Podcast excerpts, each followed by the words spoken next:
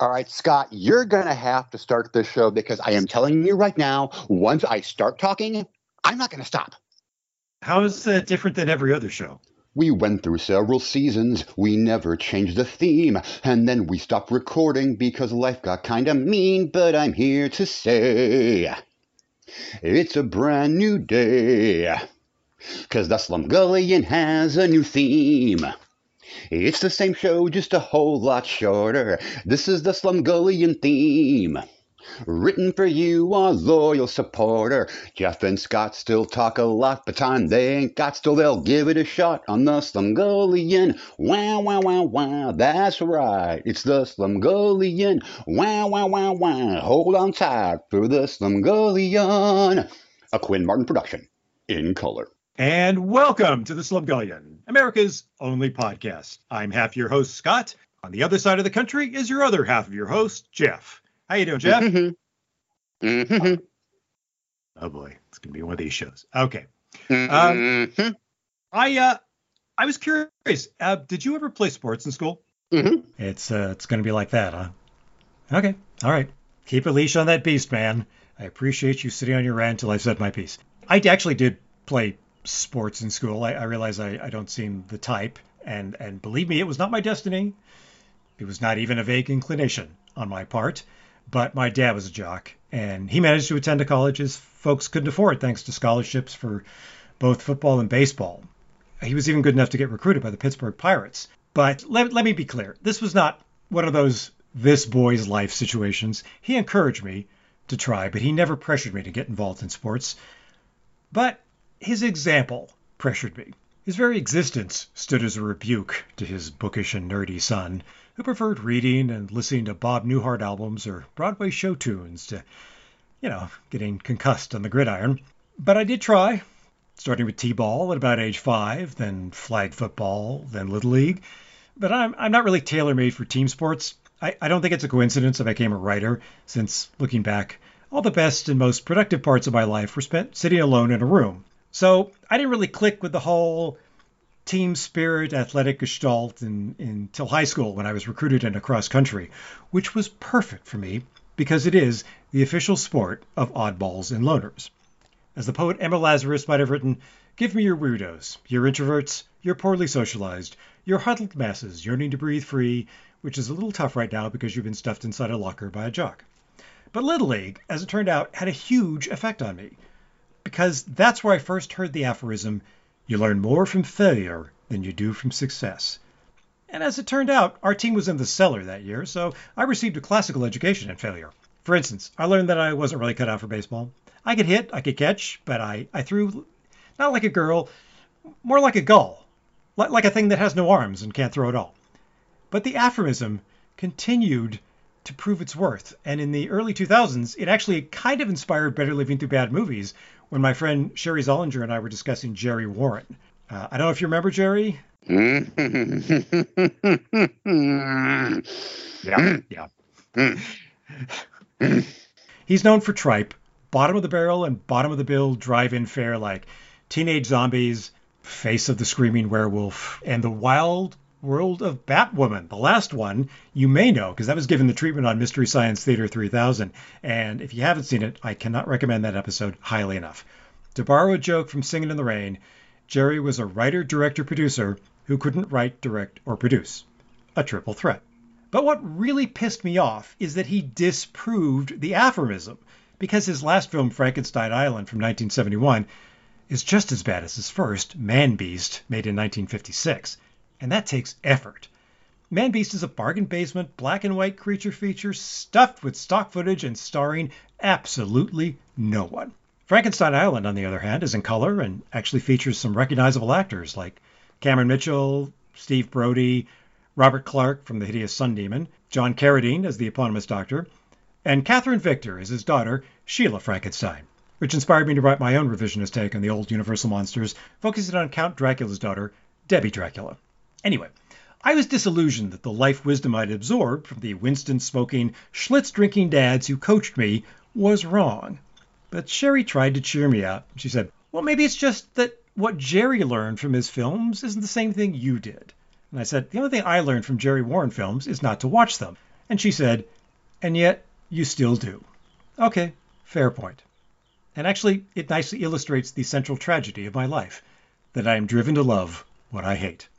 Eventually, we decided that given the law of averages, Jerry probably did learn something from his movies, just not how to make better ones.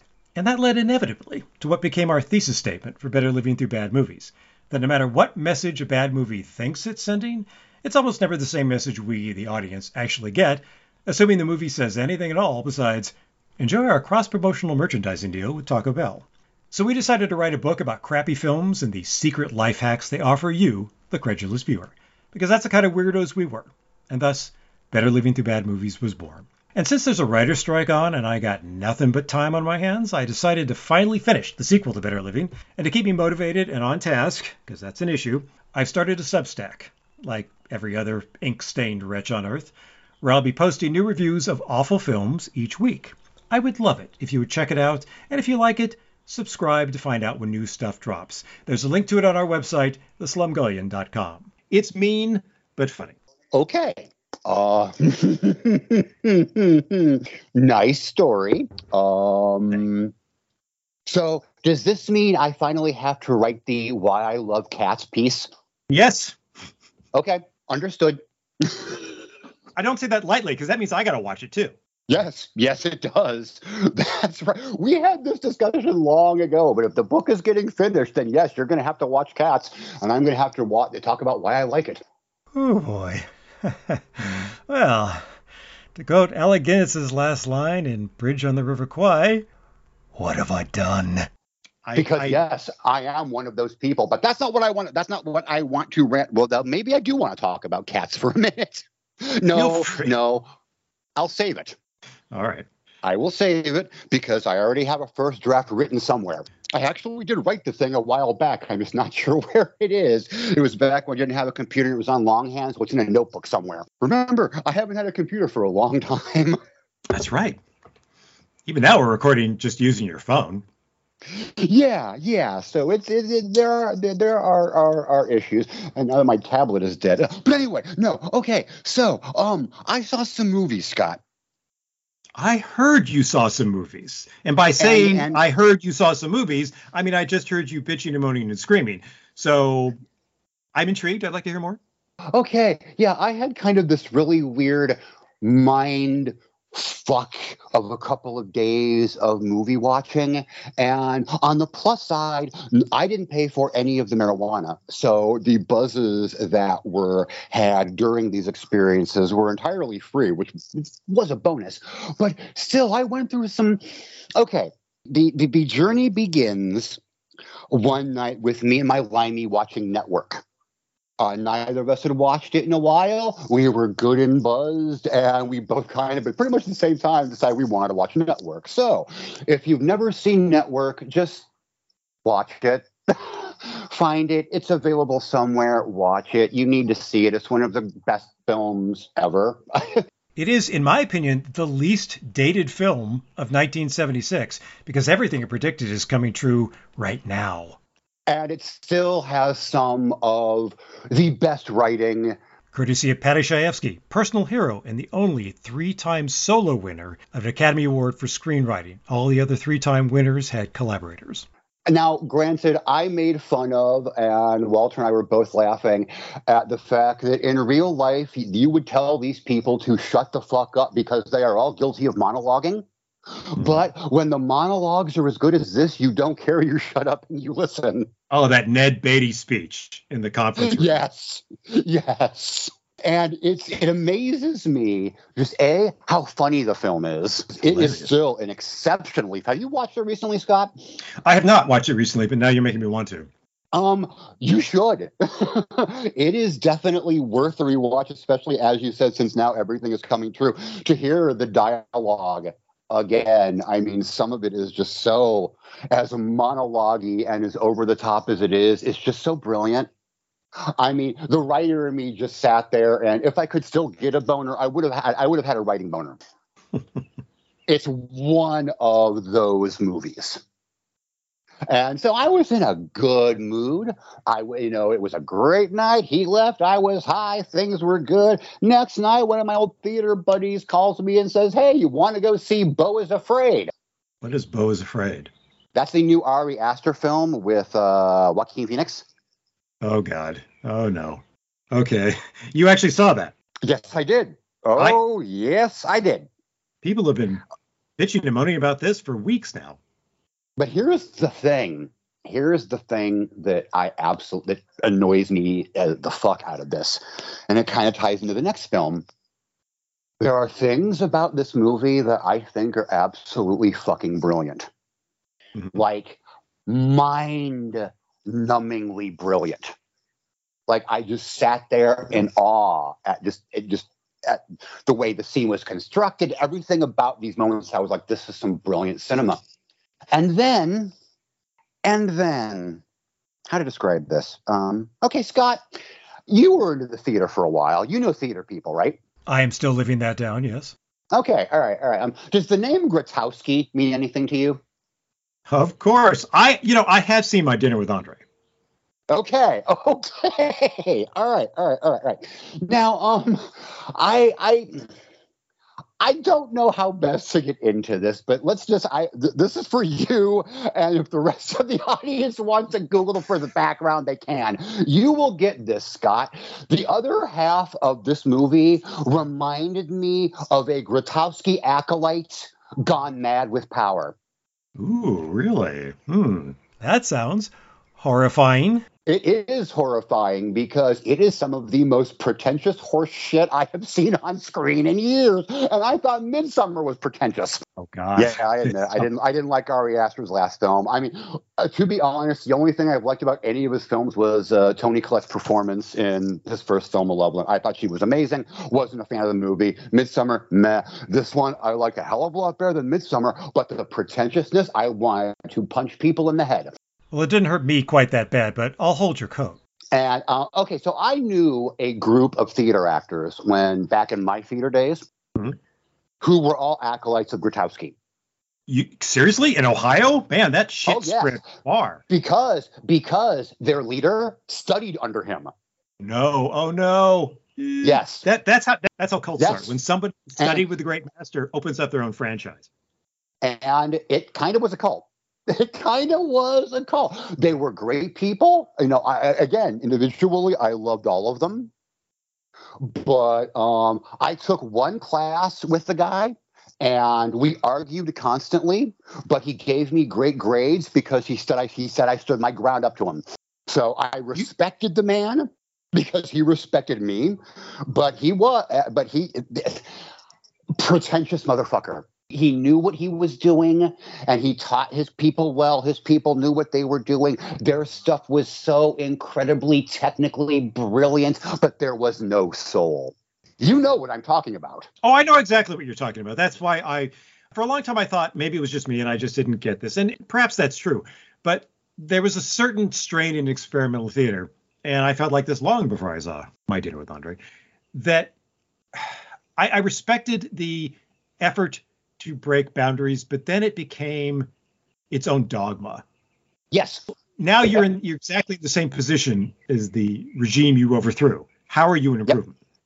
Yep, yep, yep. I completely agree with you. That was why I never got into that. I I performed with a lot of his crew. Several of his crew did a couple of my Rolling Donut shows. Oh, really? Yeah, oh, yeah. Okay. I mean, they he he had some brilliant people. And thankfully, the one thing that I will say about that group is, you know, they were more than willing to um, embrace other people's ideas. So I gave them all the respect they gave me. You know what I mean? Yes, I did. So we had absolutely no problems as long as we didn't discuss their. When I saw their shows, I could say you were great. They just didn't ask me what I thought of the show because I wasn't going to lie.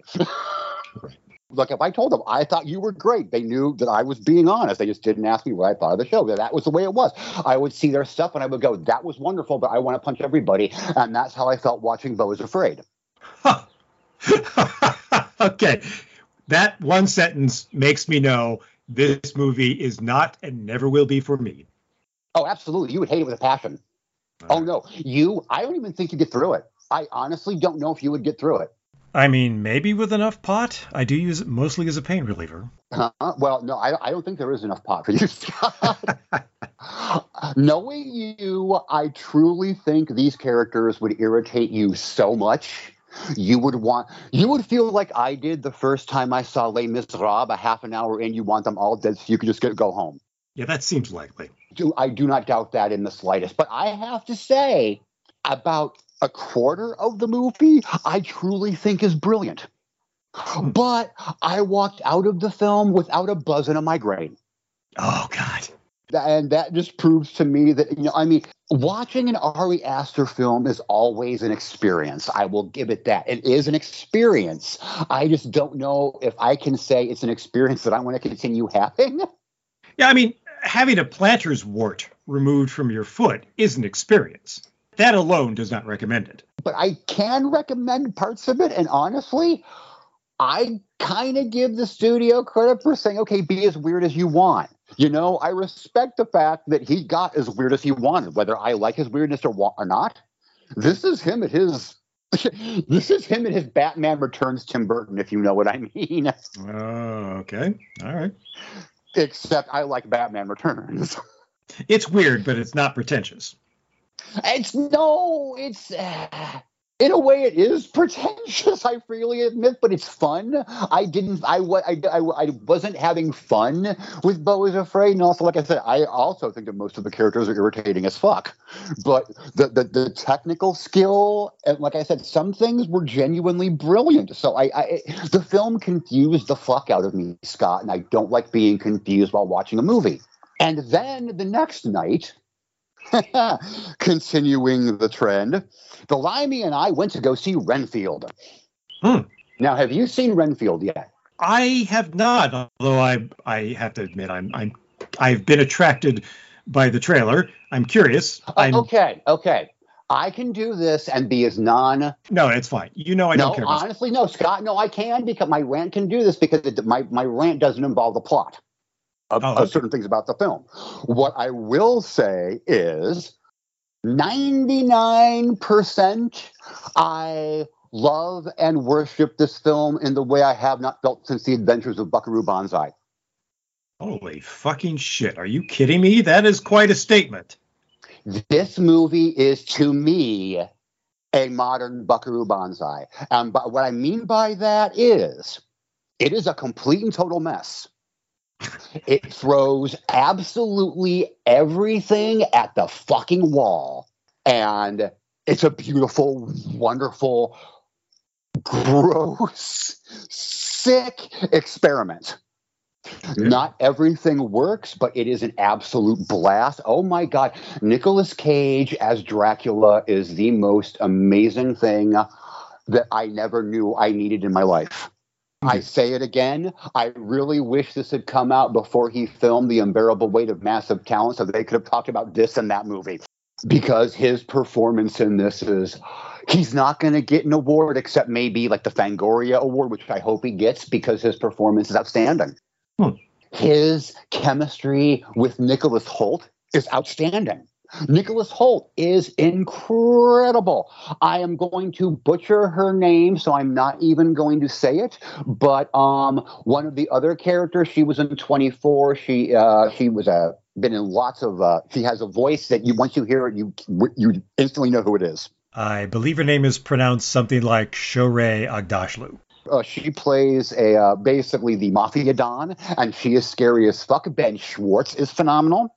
Now, one of the things that didn't work for me in the beginning was Awkwafina. I'm not going to lie. I kind of hated her for about the first 20 minutes of the movie, hmm but then she grew on me. Was it the character or her performance? It was her performance. I wasn't sure what she was doing. I really wasn't sure what she was doing at first, but then I think it just clicked with the rest of the movie. Oh, okay. Because it is, the movie is bou- bounces all over tones. With a lot of critics, that is an automatic demerit, but tone hopping kind of makes me happy. Me too. Oh, you know, come on, Scott. You know, yeah, you know. Yeah, the only thing I don't like is when a movie just can't decide on a tone But and just fumbles see, around looking for something. Hey, is this working? Is this working? Is- No, I like it when it's deliberate. This is very deliberate. Um, this is, in fact, the first time that I can honestly say that I like CG blood. Oh, There is practical effects, but there is, if you have a stupendous amount of CG blood. a cartoonish level of blood is in this movie, but oh, no, you're, make, you're making me excited. You're making me salivate. That's the point. That's the point. Everything about this film eventually worked for me, except for one thing. Now, I had heard in the beginning, way, way, way early on, that a dance number may or may not have been filmed, and that the film could have been a musical. I could not find the report to verify that. I never, but I just in the back of my mind, I just I read somewhere that a dance number or something had been filmed that there could be a musical number. So I was thinking, okay, Nicolas Cage's Dracula, lots of gore from what I've heard. If this is a song, this could be right up. This could be it. This could be it. So I watched the film, and like I said, I fucking loved it. I absolutely adore the film, but there is no musical number. I had no problem with it. And then it gets to the end credits, which shows pictures, stills from the film. And one of the stills the end credit shows is from a fucking dance number. Oh, it's like what they did with that big dance number in the Distaff Ghostbusters. It just wound up playing under the the closing credits. It doesn't even get played. We don't even get to see it. We get a still. Oh shit. Okay. You now understand my anger. I do.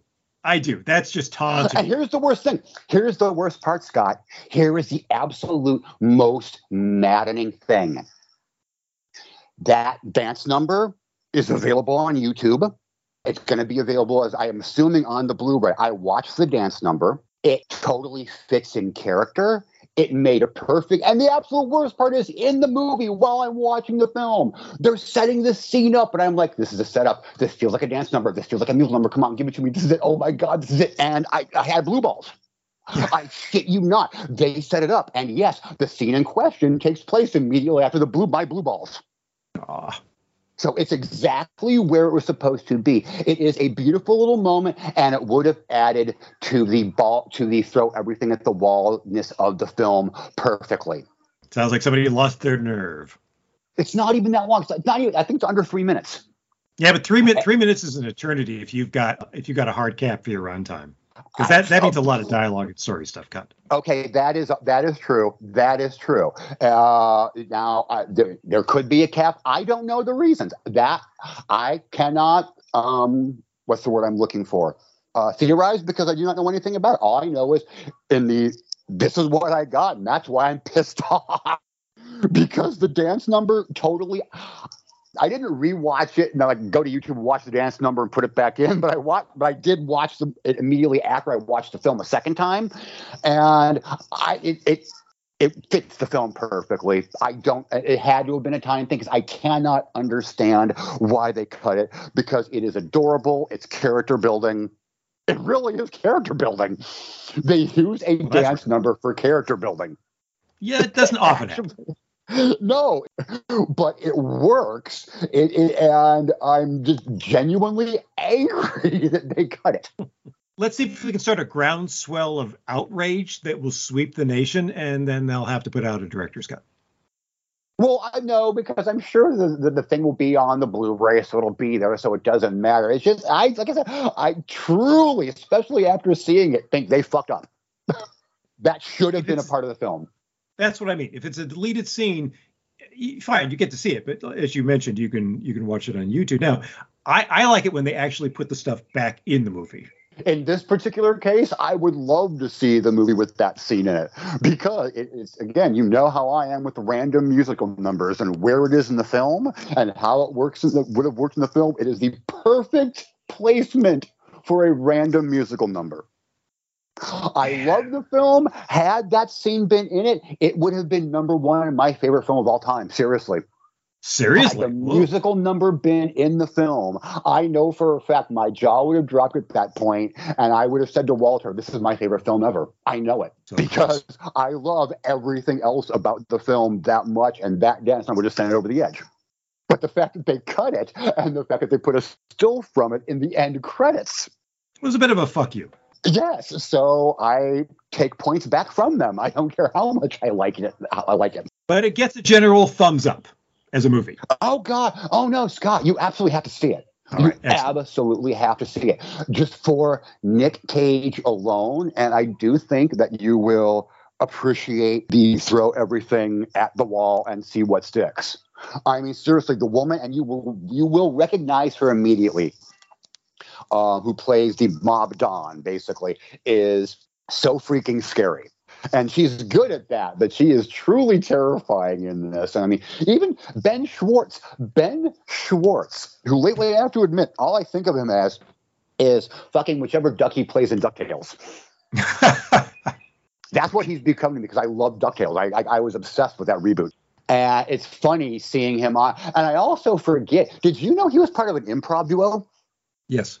I actually watched the the thing that they they did a couple of Netflix specials where they would uh, they did their shtick, and my God, he's a damn good improviser too. He is. He's quite good. Legitimately funny, but I mean, he everybody is amazing. Like I said, even Awkwafina at the beginning, I hated her. By the end, I was like, hell yeah, you are a part of this. And she's, okay, she's likable. She's oh, I agree with you. I agree with you. I just didn't get what she was doing at first. That's the best way I can describe it. And I've been accused of doing that in roles too, so I can't say anything. Oh yeah, I've had people come up to me and go, "I had no idea what you were doing on stage, but I liked it." All right, well, that that's actually a pretty sweet compliment. You confuse me. Thank you. The best compliment that I ever got. Mhm. Okay, this is out of I- in my theater. I I got one truly terrible review that was all about how horrible I was. All the other reviews that I got were pretty much good. Uh, best review I ever got. I was in a production of Much Ado About Nothing. I was playing Borachio. It was the second time I was playing the part. I specifically auditioned for this production to play the part again because I love that character. I don't know why. I just fucking love the Borachio. I had, I, I think I have a fun take on the character. Well, one performance, this couple comes up to me, and we were doing it at Stan Hywet, which is a uh, old manor home in Ohio, and they do outdoor Shakespeare theater on the terrace. Oh, nice. Oh yeah, I did. I did Shakespeare there for years. It was a running thing with me and a group of people. Again, sort of a uh, repertory company. A lot of the same people do it every year, same director. But uh, after this particular performance, couple comes up to me and like, we just wanted to tell you, Much Ado About Nothing is our favorite show. We have seen it multiple times. We saw it at the Globe Theater.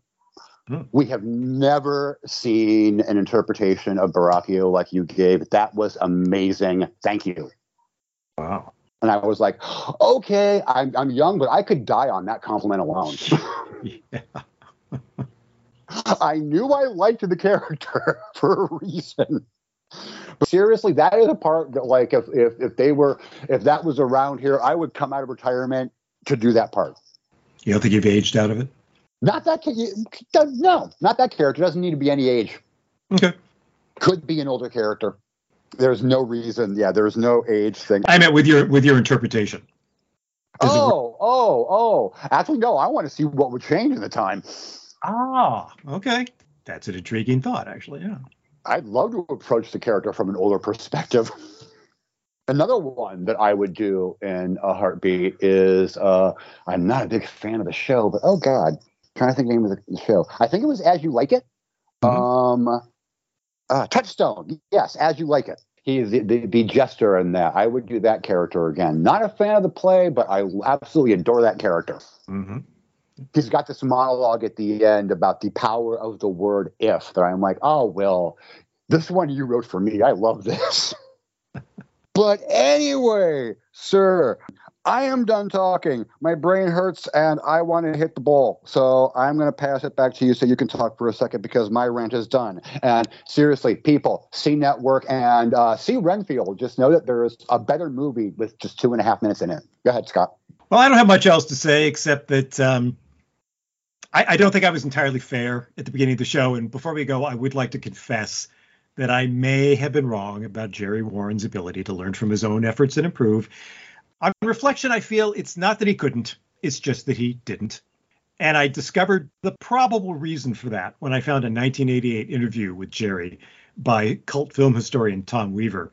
Jerry summed up his filmmaking philosophy this way, and I quote I'd shoot one day on this stuff and throw it together. I was in the business to make money. I never ever tried in any way to compete or to make something worthwhile.